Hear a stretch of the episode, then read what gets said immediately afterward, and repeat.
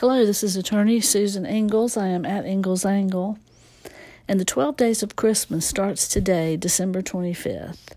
So for 12 days, I will bring you 12 gifts of information on consumer law.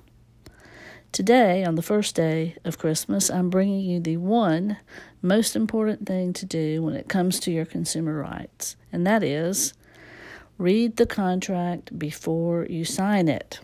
That's right. Whether you're buying a car, getting a loan, opening a bank account, signing up for a cell phone account, a credit card, or even a mortgage, read the terms and conditions. You know, unfortunately, most people don't read the fine print, even when it is literally in print on paper.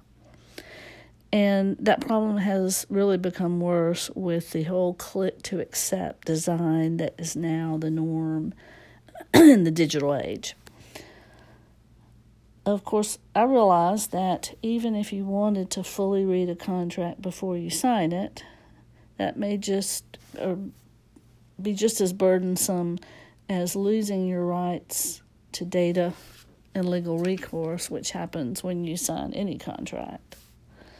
In fact, one recent study showed that reading the average American's digital contracts would take nearly 20, um, 250 hours per year.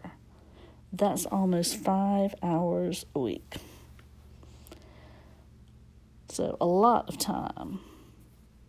But next time you're signing an agreement, whether in print or online, take the time to read some or even all of it so you can at least get a sense of what you're giving up when you make that one click to agree to the terms and conditions. So, this has been Susan Ingalls.